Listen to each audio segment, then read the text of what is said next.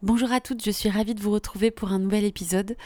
Un peu de temps s'est écoulé depuis ma dernière publication pour la simple et bonne raison que malgré toute ma bonne volonté, euh, enregistrer un épisode me coûte énormément d'énergie parce que ça vient toucher à chaque fois quelque chose de très profond qui euh, me met dans un état derrière euh, pas toujours évident. Donc j'ai pris la liberté d'espacer un petit peu les publications pour suivre un rythme qui me correspondait. Dans tous les cas, ce que je voudrais vous dire d'abord avant de commencer, c'est merci. Euh, parce que je reçois de plus en plus de messages, que ce soit par mail, via Instagram, euh, qui, euh, qui sont des échos en fait à ce que je partage ici, des personnes qui me remercient et qui me disent qu'elles ont enfin entendu une voix qui disait les mots qu'elles avaient dans leur tête et, ça me fait infiniment plaisir parce que c'est exactement ce que je voulais faire à travers ce podcast. Ce qui me fait du bien aussi, c'est de vous lire et de voir que vous vous sentez un peu moins seul en écoutant euh, ces épisodes. Et, voilà, pour moi, c'est, c'est l'accomplissement euh, de ce projet parce que c'est, c'est ça en fait. C'est ce qui m'a manqué. Euh, et c'est ce que j'ai envie de vous partager. Et ce qui est beau, c'est que finalement, ça vous fait du bien à vous et ça me fait du bien à moi. Donc on est tout ensemble dans ce parcours. Quelques mots aussi avant de commencer sur euh, le groupe de parole dont je vous avais parlé au précédent épisode. Vous avez été assez nombreuses à vous inscrire d'ores et déjà euh, pour avoir des renseignements. À ce jour, je n'ai encore rien envoyé pour la simple et bonne raison que euh, voilà, j'avais des choses aussi à régler de mon côté et que je voulais prendre le temps de voir s'il y avait un réel intérêt pour le sujet, ce qui est le cas et ce qui est une très bonne nouvelle. Donc je vais reprendre contact avec vous très prochainement sur ce sujet. Aujourd'hui, euh, j'ai fait cet épisode qui s'appelle Les montagnes russes de Thelma parce que en un mois, il s'est passé beaucoup, beaucoup de choses de mon côté. J'ai eu rendez-vous avec mon médecin, euh, bah, du coup, voilà, la mi-septembre, on va dire, euh, pour faire le point sur mon traitement. Et il s'est avéré que euh, nous nous sommes accordés ensemble sur la mise en place d'un sevrage rapide des antidépresseurs. Euh, pourquoi? Parce qu'il m'a demandé si j'allais bien. Je lui ai dit que je me sentais globalement beaucoup mieux, euh, mais que ce qui me déprimait le plus actuellement, c'était les antidépresseurs. parce que j'en avais marre, en fait, de me dire qu'il y avait toujours ce médicament dans la balance, ce médicament qui m'a sauvé la vie, je pense, à un moment, a été une vraie béquille pendant, euh, ces deux dernières années, mais qui en même temps euh, fait que tout est égal. Tous les sentiments se ressemblent. Et si vous êtes euh, sous antidépresseur, je pense que vous comprendrez exactement ce que je veux dire, puisque c'est l'objectif même du médicament. De faire en sorte qu'on arrive à une sorte d'équilibre, un peu d'encéphalogramme plat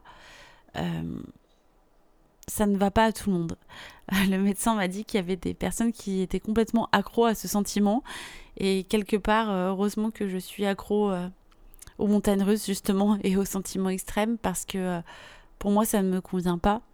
Bien sûr qu'il y a un juste milieu à trouver, mais maintenant que je commence à retrouver de la sérénité, j'ai besoin de sentir les émotions. J'ai besoin de savoir si quand je me sens pas bien ou un peu vide face à tout, c'est moi ou si c'est le médicament. Donc c'est aussi ça que je vais expliquer. Si bien qu'on s'est mis d'accord sur un programme assez euh, express de sevrage, puisque normalement c'est sur plusieurs mois, hein, euh, il faut quand même y aller décrescendo. Et là on a fait ça sur euh, un mois, un mois et demi. Donc en fait j'avais dû le voir un petit peu plus tôt que ce que je vous dis. À ce jour, je ne prends plus d'antidépresseurs depuis 10 jours. et 10 jours, ça a l'air de rien, mais pour moi, c'est juste un, une victoire incroyable euh, que je n'ose pas encore euh, totalement appeler victoire de peur que tout s'effondre et que je revienne en arrière. Mais je ne crois pas. Je crois que, que c'est un nouveau chemin qui s'ouvre et que la suite euh, va se faire sans ce médicament. Je vous dis ça aussi parce que, parce que j'espère que ça vous donnera un petit peu de lumière si vous êtes encore dans ce parcours de médicaments, euh, d'avoir besoin de cette béquille qui est vraiment fondamentale et dont il ne faut absolument pas avoir honte euh, parce qu'elle nous aide à tenir le choc face à des choses tellement violentes que si ces médicaments n'étaient pas là, on ne pourrait pas y arriver. Mais je suis heureuse aussi de pouvoir vous dire qu'on peut s'en sortir, qu'il y a une fin à tout ça et qu'on peut continuer d'avancer sans ces médicaments le temps venu. Et ça, c'est très très important, cette phrase, le temps venu. Il ne sert à rien de vouloir précipiter les choses. Pendant le sevrage, euh, ça a été assez euh, épique parce qu'il y a eu plein plein de, sentiments différents qui, se sont mélangés. En fait, quand le médecin m'a dit qu'on pouvait entamer ce sevrage, j'ai ressenti mais une espèce de, de, joie qui m'a submergée, une joie mais comme j'en avais plus ressenti depuis tellement longtemps. Euh, une victoire en fait, tout simplement, et un, espoir de se dire que la vie allait recommencer pour de vrai. Parce que j'ai l'impression que la vie, elle s'est un petit peu arrêtée ces dernières années. Euh, que tous les sentiments se sont mis sur pause. Et finalement, d'avoir presque l'aval du médecin qui, qui me dise oui, oui, enfin, ça y est, vous êtes prête à ça. Euh, c'était c'était quelque chose qui, qui était d'une intensité folle. Donc euh, les premiers jours, comme en plus le médicament évidemment a été réduit par petites doses, je ressentais une sorte de, d'extase, d'enthousiasme à tout. Euh, j'ai eu l'impression d'un seul coup que certaines choses se, se débloquaient, que j'avais moins faim, que j'étais moins sujette à des, espèces de crises un peu de bah, de sucre, par exemple, dans mon cas, euh, euh, que la vie était douce, qu'il n'y avait que de l'espoir devant moi. J'avais pris quelques petites notes sur un carnet pour avoir une trace de ces états. Et je me lis là, je vois, je ressens de la joie, de la sérénité profonde, que je n'avais comme si je n'avais pas besoin de grand chose. retour de la créativité. Alors ça, ça a été quelque chose de très très important pour moi parce que je compose de la musique notamment, j'écris beaucoup. Euh, et, tout ce que je faisais ces dernières années, j'avais l'impression que c'était un petit peu étouffé, que j'arrivais pas à faire quelque chose qui, qui me procure de la joie en fait quand je le faisais. Et là, j'ai retrouvé quelque chose de très primitif, de très très agréable. Bref, euh, voilà, euh, les mots qui, qui, sont écrits là, c'est spontanéité, fluidité, plaisir, sentiment de me sentir mieux dans mon corps, etc. Donc ça, c'était les phases hautes de la montagne. et puis, euh, il y a eu des phases plus basses, notamment parce que j'ai été assez malade à la fin du mois de septembre. J'ai attrapé une grippe, donc déjà beaucoup de fatigue.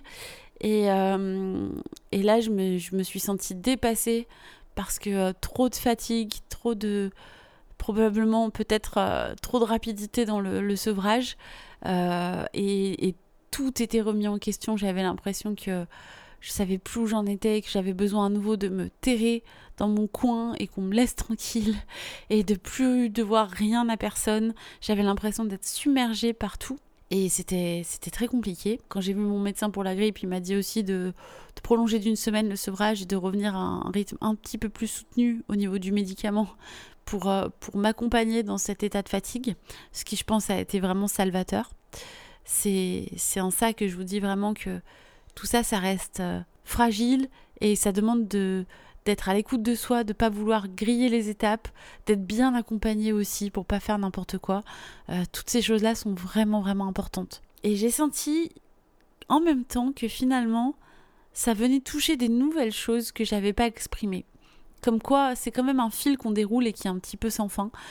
En fait, il y a eu un petit événement qui est parti de pas grand chose où euh, je ne sais plus un un soir euh, où j'avais l'impression que j'avais trop mangé, je crois, ou quelque chose comme ça, j'ai dit à, mon conjoint que, que je me sentais euh, terriblement angoissée et que j'avais l'impression d'avoir une crise d'angoisse qui commençait rien qu'à l'idée en fait de, du chemin qui restait à accomplir pour redevenir moi-même.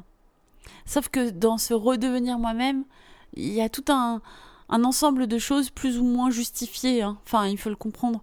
Euh, finalement, ça veut dire quoi? Ça veut dire euh, retrouver euh, sa joie de vivre, retrouver sa créativité, retrouver sa spontanéité, d'accord? Bon, admettons, mais en réalité, tout ça n'avait pas totalement disparu.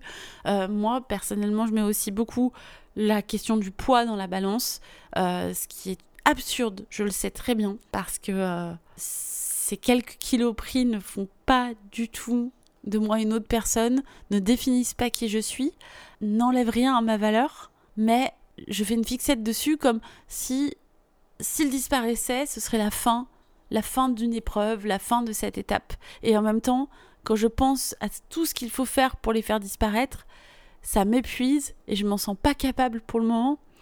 Et du coup, c'est tyrannique en fait comme comportement. Et donc, bref, en lui disant que ça me générait une crise d'angoisse de penser à tout ce qui restait à faire pour pouvoir euh, perdre ce poids et continuer d'aller mieux, euh, mon conjoint m'a dit bah, Dis donc, tu crois pas que t'en fais un peu des tonnes euh, Enfin, c'est. Il y a des choses plus graves dans la vie que, que ce poids. Et, euh, et, en fait, je me le suis pris plein fouet. Je me suis complètement braquée et énervée. Et lui, il comprenait évidemment pas pourquoi, parce que il avait l'impression que c'était un truc relativement simple et, et voilà, qui avait pas autant d'importance de, d'importance que ce que moi j'y mettais. Et j'ai mis un petit peu de temps à, pouvoir exprimer ce que j'avais sur le cœur. Et finalement, il y a des choses qui sont sorties et qui me semblent importantes. Parce qu'il y a un mot que j'ai prononcé et que j'avais encore jamais prononcé, je crois. Ou très peu finalement par rapport à, tout ce que j'ai pu parcourir jusqu'ici. C'était celui d'injustice. En fait, je lui ai dit que, que je me sentais tellement triste parce que je trouvais que c'était tellement injuste que ce soit moi qui ai à parcourir tout ce chemin, que ce soit moi qui ai eu à, à souffrir comme ça ces dernières années, que finalement ce soit moi qui ai eu besoin de me médicamenter pour aller mieux, qui ai vu mon monde un peu s'effondrer, qui ai dû subir un changement physique, qui a ressenti de la fatigue, qui a ressenti de la tristesse, qui a dû réadapter toute sa vie pour quelque chose euh, dont je ne suis pas responsable en fait, à cause de la, la méchanceté et la, et la violence de quelqu'un et c'est profondément injuste en réalité que ce soit à nous de devoir gérer tout ça pendant que, bon, qu'est-ce qu'ils font, qu'est-ce qu'ils deviennent, est-ce qu'ils savent seulement ce qu'ils ont fait, est-ce qu'ils s'en félicitent, est-ce qu'ils s'en rappellent pas, est-ce que finalement ils, ils sont tellement au fond du trou pour d'autres raisons que qu'ils ont leur propre karma qui leur retombe dessus? Enfin, je sais que mon agresseur a sombré dans l'alcoolisme, par exemple. Mais euh, il en parle ouvertement sur les réseaux sociaux et tout le monde le félicite de sa force. Et c'est. C'est tellement rageant en fait que les gens sachent pas. Et pour autant, j'ai pas envie de tomber là-dedans. En tout cas, j'en suis pas à ce stade. Je suis pas prête. Et de toute manière, euh, je ne pense pas que la justice puisse faire grand chose pour ça. Ce que je réalise quand même aussi, c'est que le mieux, c'est un petit peu un package. il y a ce qu'il y a à l'intérieur, mais il y a aussi comment on se sent avec notre corps, parce que finalement tout part toujours de là. Euh, le viol, c'est c'est une attaque du corps, c'est une attaque de l'esprit.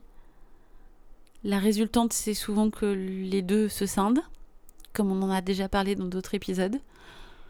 Euh, que les réunir, ce corps et cet esprit, c'est le travail le plus difficile du parcours de guérison, s'il en est et que ça demande beaucoup, beaucoup, beaucoup de patience et de bienveillance avec soi-même, qui n'est pas toujours facile d'avoir, mais ça demande autre chose.